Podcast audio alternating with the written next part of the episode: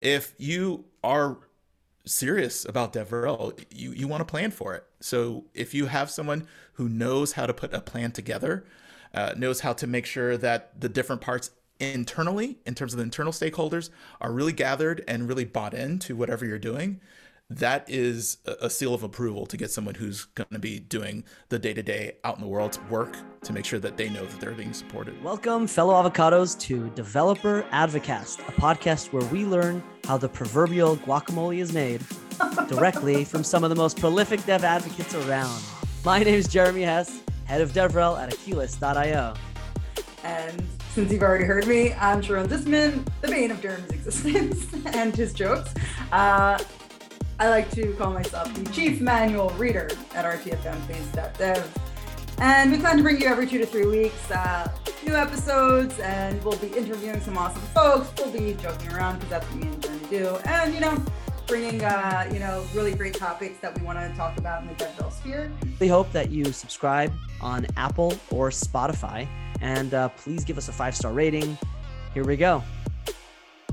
Here goes nothing. Welcome back, everyone, to Developer Advocast. We're really excited for this episode. We have two fantastic guests who we are going to introduce very soon. I will say their names, though: Matty Stratton and Wesley Faulkner. And we're super excited to have you guys. And this episode took quite a while to get together. Finally, we managed after a couple months of back and forth. And I think it was weeks, not months, but I'll allow it. Fine. Weeks, not months. I remember hearing that somewhere. I don't remember where. We won't get into that. So we are talking about hiring DevRels/developer advocates/whatever you want to call them, because that topic never gets old.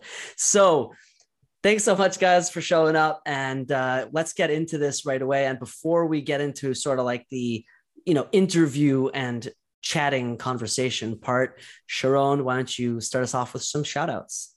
Yes. So I guess you'll know the date, but today starts DockerCon virtual, but exciting news announced, Docker extensions, and a good friend from the community, Martin Wimpress, Slim AI's head of community, shared a really good write-up on how to build your own from scratch. So we'll link to that in the show notes. Really great write-up, and you should check out that new functionality from Docker. Yay for open source. And if you haven't seen it yet, DevOps Days, the Stand With Ukraine lineup was announced. It's an amazing lineup, so definitely check it out. And there are still ways to support them. So go ahead and have a look at that. We'll also put that in the show notes. Yes, important non-for-profit initiative, really. It's a charity event, so if you can, donate. While not everyone speaks Hebrew, I am excited to have been able to participate in a cool community initiative, the Dev Interrupted community, which has been a really great engineering podcast for engineering leaders, and now has an edition in Hebrew. So you can check that out, devinterrupted.com, from our friends from Linear B. Jeremy, remember in the last episode with, well, it wasn't the last episode, one of the last episodes with JJ and Quinn, we were talking about traveling on steroids. So here goes I'm back to traveling now for conferences, and I'm going to DevOps for less than 24 hours. I don't know what I'm thinking to myself. So talking about burnout and crazy travel, but I'm excited to be going back to, a mega event finally after so long. Maddie and Wesley are probably, used to traveling. I'm guessing Maddie will be going to KubeCon and other stuff soon. Yeah. Tell us about your crazy trips. It started to come back. So I feel like I eased into it a little bit last year. I remember just kind of funny. I went, my first trip I did since COVID started was last summer. I went to our company's picnic in Seattle, and everyone's like, why would you go all the way to that? And I said, because I wanted my first time on a plane to be no other stress, right? I didn't want to be the combination of like first conference back, first whatever. That was fun. That's a good idea. It was cool. But yeah, so it's kind of back, things have really picked up this year. Last month I was at DevOps Days Raleigh and DevOps Days Denver. I'll be at KubeCon. Keynotes. Yeah. By the way, we tell my boss it was a keynote. I think we all need to also remember that at most DevOps Days, being the keynote just means you were the first person who spoke. Is sort of how I look at them, because. But they'll be at KubeCon, and then next month I'll be at DevOps Days Amsterdam. Yeah. Nice. I'll be at DevOps Days Seattle. Scale, which is the South California Linux Expo, which is super awesome. Yeah. And but it's interesting because I kind of am thinking this may be news to people a little bit, but like this might be the year that I kind of hang up my lanyard a little bit. I'm needing to cut travel a little bit with between family and dogs and stuff. So I'm hoping to, you know, do some other types of DevRel stuff. We got plenty of time. You'll see, but this is maybe my not farewell tour, but you know, this is me saying like, show up at all the events I'll be at because you never know. Now I'm having real FOMO because I don't think. Well, it's okay. Just these, you know, this is the last year. I mean, Sharone, DevOps Days Tel Aviv 2022. This might be your last chance to get me. So first it was Elton, and now it's you, Matty. I didn't formally introduce Matty. So Matty Stratton, Senior Developer Advocate at Pulumi. And that's how we do things around here as an afterthought. But now, I'd love to introduce Wesley Faulkner, and you are today at, remind me, Single Store database. Single Store, cool. And he's also a developer advocate. And Wesley, apropos traveling to DevOps, wrote an excellent post on the New Stack about hiring DevRels with Shiel Mo, who will be with me at DevOps. That's the connection in case that was hard to connect the dots there. Really, really great post, which is one of the reasons we have Wesley here specifically on the show. And Matty, historically, I've seen him, you know, across his many roles that he's held, hiring DevRels and doing really interesting stuff on that.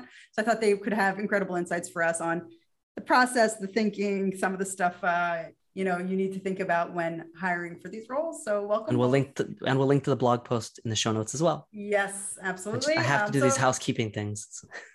So I guess Wesley, since you know, you wrote the post on it, I'll start with you. With what are some of the most common kind of facepalm mistakes you've seen in DevRel hiring processes? Well, I first say I co-hosted it. I was maybe the instigator, but all the words were to my generous co-writer who wrote most of the stuff down. It started with a thread in the Slack community that we're all part of, the DevRel Slack collective, DevRel collective on Slack. I've been looking for, it was a time when I was looking for a new role, and I was getting approached, like we all do, from developer relations recruiters looking for people for roles. And usually a lot of them are like, if you have any experience in DevRel, they're like, hey, be the first, you have experience, please form this group at this startup, you get to choose how we spend the time, and you get to shape the program. They use that as like a really big deal, like, oh wow, you'll be able to actually form like the incentive and do DevRel the right way, right? And we talked like in the pre-show how like these are laundry lists of requirements that they're asking for this miracle person to do, and I've actually done those roles before in the past, and I've seen it from the inside out of why they're flawed. And so my blog post that I helped write was kind of pointing out the flaw of that approach. First, I'll just see if I can just go over really quickly. First, you could either plan something or do something, but it's hard to do both simultaneously, because if you're doing something before you plan, you could be doing the wrong thing. And if you're planning something before you're doing, you're spending time and effort making sure that is laid out and not actually doing it. And so when the hiring company is trying to get someone in there, they want immediate results. They want something fast, they want something good, and they want something with direction. And you can't do that unless you know the space, you know their objectives, you know what they're looking for, and then the next step is once you pull all that stuff out, that stuff comes back, right? People start interacting, and then you have to either send it over to the right department if it's like docs, or maybe it's you, or you will need to send it into the production team to do a video, or maybe that's you. And most of the time it is you. And so you cannot react after you do an engagement because you're one person and you can't do it systematically. And the lack of understanding that puts the developer advocate or whoever's doing DevRel in a place where they're dealing with the outside community and dropping that ball, or the inside stakeholders and dropping that ball. So when you get started, usually they're like, go ahead and get started. So there is no time for planning. You start producing this work. It looks disjointed. You become reactionary as the stuff starts to flow back. And then anything that you had in terms of planning, loose planning at the beginning, saying, okay, well, we need to make these blog posts. We need to make these changes to our forum and community. We need to make sure that we have this documentation and these code snippets. All the things that you had in your mind of this is what you need, that gets thrown out of the window. And you have to basically just tread water so you don't drown. And then you disappoint the community, you disappoint your boss, and then you burn out, and then you go to your next job. And that's repeats over and over again. So it's really important to either hire a contractor or a consultant to do all the pre-planning, get that sold, get that bought in, or allow enough time to do that beforehand when you hire this miracle person in, or even better, have these two distinct roles. Have someone be able to come in, focus on planning, and someone focus on activities and engagement. Interesting. Yeah. Like somebody who's higher level and defines the strategy, and then somebody who's more on execution and actually doing the yeah. It seems like a logical move, but these are very distinct skill sets, and people who do DevRel are very flexible and malleable, and you can code switch to different things, but and so you can think of them doing both, but specialization really matters here.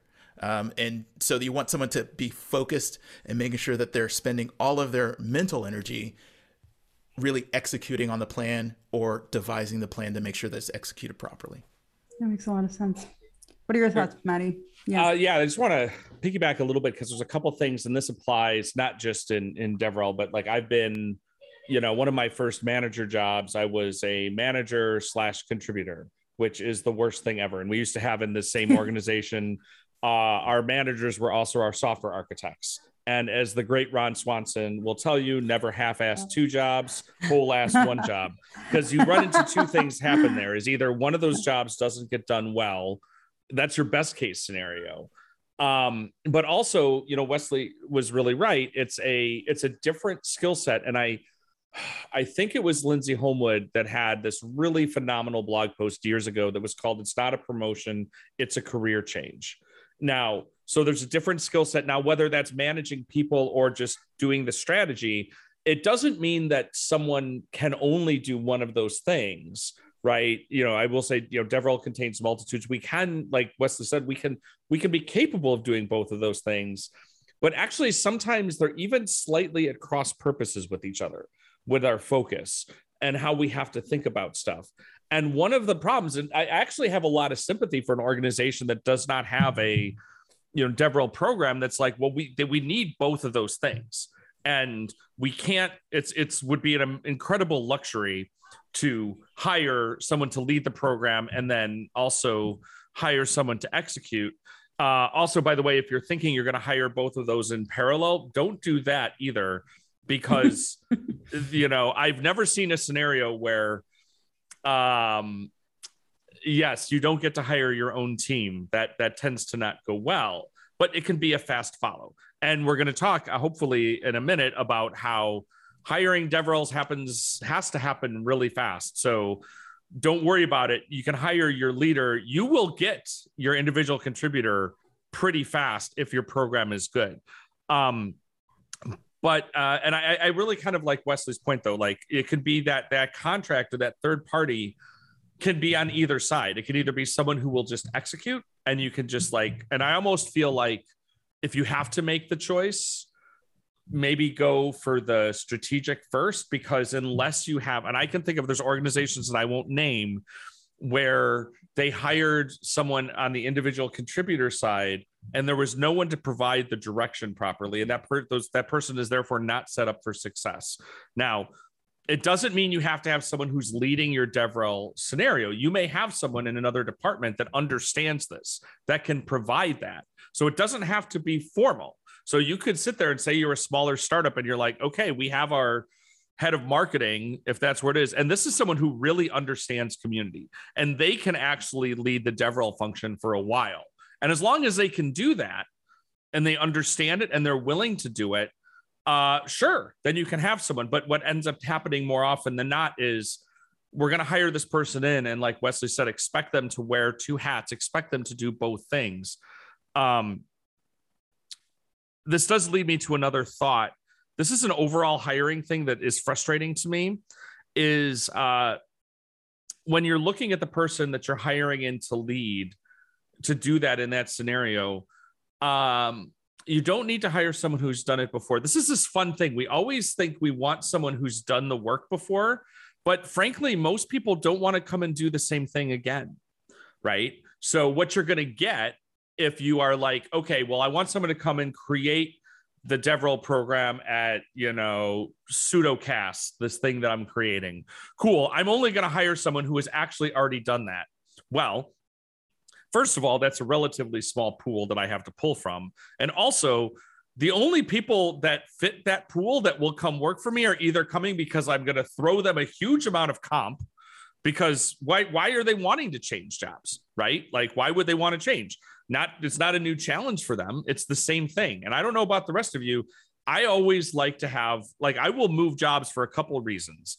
Sometimes it's you back up a big enough truck of money, but I don't know if, you know, especially if you're an early series startup, you probably don't have the big truck of money. So maybe you'll do better to get someone who was part of a great program. And this is the thing I want to point out. You don't have to have done, sometimes just being part of something and understanding it. So that was even, this isn't a DevRel thing, but this is how I got my first job as a manager in technology operations many, many years ago, is because I had worked at an organization that had really solid ops practices.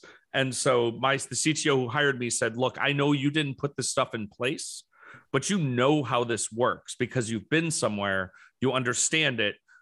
You can come and bring this to us. So the same thing, if you've been part of a really great DevRel organization as an IC, you can bring that knowledge. But yeah, I don't want to go do the same thing. Wesley, you probably don't want to go do the same thing you've done somewhere else. None of us do. That's boring, right? And the only other way you're going to get those people is pay them a ton of money. And who wants to do that, right? Unless you're hiring me. Pay me a ton of money. You can do both. So... Just the go back to what you're saying about the fast follow, and also how you get someone who's a leader, that if you have someone who has a good plan or roadmap of how they're going to develop the program, that can also entice people to join in terms of that fast follow. Because if you know that you're going into a situation that's safe and you're actually going to be able to do good work, and you're going to make sure that you have the flexibility and also the tools to make sure you're successful, that is extremely attractive, as well as that truck of money. So having a really good plan is also a good perk of a job, and also tells you the caliber of the program that you want to have. If you are serious about DevRel, you want to plan for it. So if you have someone who knows how to put a plan together, knows how to make sure that the different parts internally, in terms of the internal stakeholders, are really gathered and really bought into whatever you're doing, that is a seal of approval to get someone who's going to be doing the day-to-day out in the world's work to make sure that they know that they're being supported. Yeah. Well, yeah. A lot of great information there.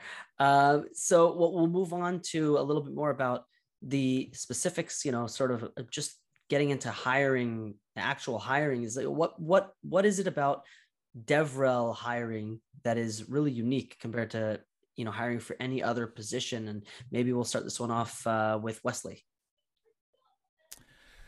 So if you've seen one DevRel role, you've seen one DevRel role. I mean, it's almost like there's not a giant template of things you need to do for every situation. So usually, as DevRel is still becoming a thing, the people who are hiring for DevRel are either stealing or cribbing the notes of other people and just saying, this is what we need. Because the people who are creating the job descriptions and the people who are, some of the people who are recruiting for the roles have no real clue about what is a good match for the company. So I would say that is one of the biggest things in recruiting right now, is that the people who make the role don't really know what they're hiring for or what the person will do. And is it the recruiters that are creating them? It's the whole line. Because if you're doing this first person or first role, The recruiters don't know. The company doesn't know how to explain it to the recruiters. The hiring manager may not know. The whatever the executive sponsor. I've seen companies where in the startup arena where their investors have said, well, you need to get DevRel in order to be successful. And so they tell that to the board, they tell it to the board tells it to the CEO says we need a hire for this, and then they're off and running, and that's how it gets started. I have people who I know who've gotten hired for the role, and then every day their job is mostly justifying why they have a job, saying, okay, I have this job and let me tell you why my job is important. And that's most of what they do, is just trying to evangelize internally to get buy-in and to explain what the heck they do. And that's a huge waste of resources and time. So they need help. And they, for some reason, it's one of the things where they don't reach out and just get the professional help to have an adequate job description, make sure you're attracting the right people. And then what Matty was talking about, some weird or strange weed out criteria that eliminate people from a role. Like if you have to have 20 years of Kubernetes experience or whatever, there's just like, it's just an ill-informed take. That's not unique to DevRel. That's like, that's just that's bad true. Hiring, right? You know. But maybe a job posting for DevRel should just say, hey, we know you know what you're doing, so we're going to leave it open to you. You tell us. That's exactly what Wesley's like. I don't want that. I'm not joining a company that tells me it's open. You decide. But I think one of the worst hiring faux pas I saw recently, I think Corey Quinn posted, what's the AWS recruiting? Like they had a job ad where they actually had their rejection letter pasted in it. Oh, yeah, thank you for submitting for this role. Better luck next time. Something. It was like talking about like hiring fails. If we're talking about hiring fails, do you have any funny stories you want to share? Or I feel like Matty, you have a bunch of funny or fun, painful stories. I mean,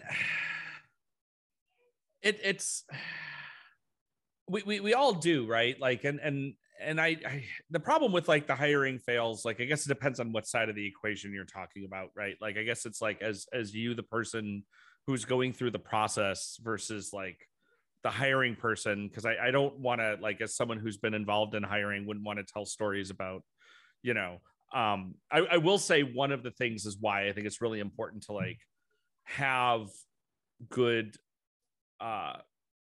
qualification in the right way. And I'm going to be really careful with how I talk here because it's not supposed to be gatekeeping, but I want people to be set up for success. And this again is not a DevRel hiring story. But this was back when I was hiring sysadmins many years ago. And I just remember, you know, the way that we worked, this was in the olden days of in-person and stuff and all this kind of stuff is, you know, we would do like a phone screen and we would kind of do a tech screen on the phone. And then the person would come in and it would be a day of interview, right? It's your normal interview loop kind of situation. And we didn't, when we first did it, the first phone screen was just more of a like chit chat. And then the first thing that you did in the interview loop was the tech screen. And we would then have, sometimes you'd have candidates and they just didn't do it. They weren't there. And they would know, you know, right? When you go through a screen like that and you fail, you know. And then they have to sit through 4 more hours of interviews when you've already known it's gone. And so that was why we sort of changed and said like, okay, we're going to do a little bit better pre-qualification just to make sure not to weed people out, but just make sure they're set up for success. And that actually goes back to, I know we want to have some fun stories and we'll get to some, but I think it's really important that whatever you're going to expect out of the person that's coming through your process, that you are as upfront and clear about it as, you know, where nothing is to catch somebody, nothing is to fool somebody.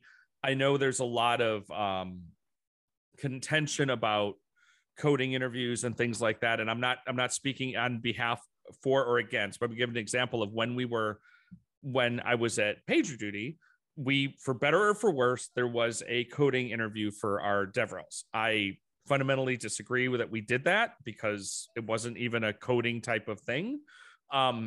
But the thing that was fun is like for, well, not fun, but funny, because I know now, because I was there, is it was, I don't want to say it was very easy to pass the coding interview, but it wasn't about whether or not you could code.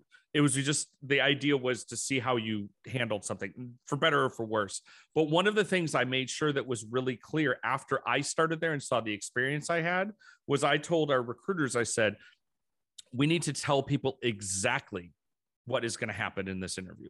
Right? Yes, we're going to have a coding thing. We're going to ask you to write some code in the language of your choice against the PagerDuty API. So that sets somebody up for as much success as possible. Versus, I didn't know. They just said, you're going to write something in some language. And I guessed, luckily, that what it would be. So the point is, no matter what it is that you're doing, you're not trying to trick people, right? We're not trying to catch them. We're not, and there's so much, you'll see all of this bullshit that people will talk on Twitter about how there's so many people misrepresenting themselves and we have to like flush out all these incompetence. And I have been involved in hiring for decades at this point across DevRel and across other things. Yes. Have all of us worked with people that were like, we can't believe how you actually got the job here because you don't know jack shit about anything? Yes. Is it the majority of people we work with? No. Is it more than 0.5%? Not really. It's like everybody probably thinks of one person in their whole career that was that person. But Twitter would have you believe that 90% of candidates are full of shit, right? So, and what's the worst thing that happens? So somebody fakes their way through the interview. Whatever. It's not, you know, it's not worth creating a really bad experience and losing out on possible ones. You know, to maybe paraphrase Chief Wiggum from The Simpsons, I'd rather let 1,000 guilty men go free than chase after them, you know? So we'll, but I don't know. I'll try to think of some funny things. I kind of, you were trying to go for a funny story and I got too serious. Well, you already got a Ron Swanson quote and a Chief Wiggum quote. So I feel like that was some good funny stuff, even though it wasn't necessarily related to hiring, but good stuff. And Wesley, if you want to share something or have some fun anecdotes, feel free. Well, the blog post actually came from a recruiter message to me, but I got one today that was a new one for me. That was new low or new high? New low. Oh my gosh. There's no high. This is low. Are you, Sharone, this is 2022. Have you been around the last couple of years? Ain't nothing but lows. I'm going to blame this on like misplaced incentives for recruiters because they do have a hard job, especially in this market. But the person sent me an email about a new startup and being the first person to run the team. And they sent me the email. This is email, not LinkedIn. They sent me an email and they put my spouse in the two line. So it's me and my spouse. Oh no. Just to make sure I saw it, I guess. Oh, so both of you. Yeah. Yes. Let me just put a little caveat, like a little clarification. This spouse was my ex-wife. Oh no! So not your current spouse. Not my current spouse. My ex-wife that I don't talk to and haven't for years. Oh my gosh. Was like, and now this person has reconnected us around this job that they want me to take. Oh boy. Awkward. I mean, if that's not creepy. And I don't know why someone would just like just do that, even if it was. What kind of online stalking do you have to do to get? Oh my gosh, yeah. And it's just like, that is a new one for me. That was I am still processing, and I have no idea what I'm gonna do. I still don't understand how people come like find me my email, my work email that's not associated, for example, like with my LinkedIn. Like how they find me from there, like somehow because like there are services that do this for people. Oh my gosh! Like that, I'll get a message on LinkedIn, and they'll be like, somehow they'll suddenly be in my inbox. Hi, you didn't answer my message on LinkedIn. Hello, I'm here like a jack in the box. I'm like, how did you get to my email? Oh my god! Like there's stories about people like sending Venmo payments with little messages, and just trying to get in front of just candidates right now, and that is not the way. That is not not the way. And so I don't know. That is quite a story, Wesley. I don't know if I'm going to call this person and saying, okay, all right, what were you thinking? What was going through your mind that made you think this is okay? How many times have you used this technique, and how many times has it worked out for you? It's like catcalling someone on the side of the road. When does that ever work? You probably have more success if they added your mom or your dad. Why did you take that offer, honey? You know what had more success? Put a pay range on it. Maybe that'll be something to like. Have your grandparent be honest. Yeah. I saw that you got an email. Hey everyone, that was the end of part one of Hiring Developer Advocates with Matty Stratton and Wesley Faulkner. Part two is coming up very soon, so have a lookout for it on the podcast app of your choice. And we're excited to have you here, so keep on listening.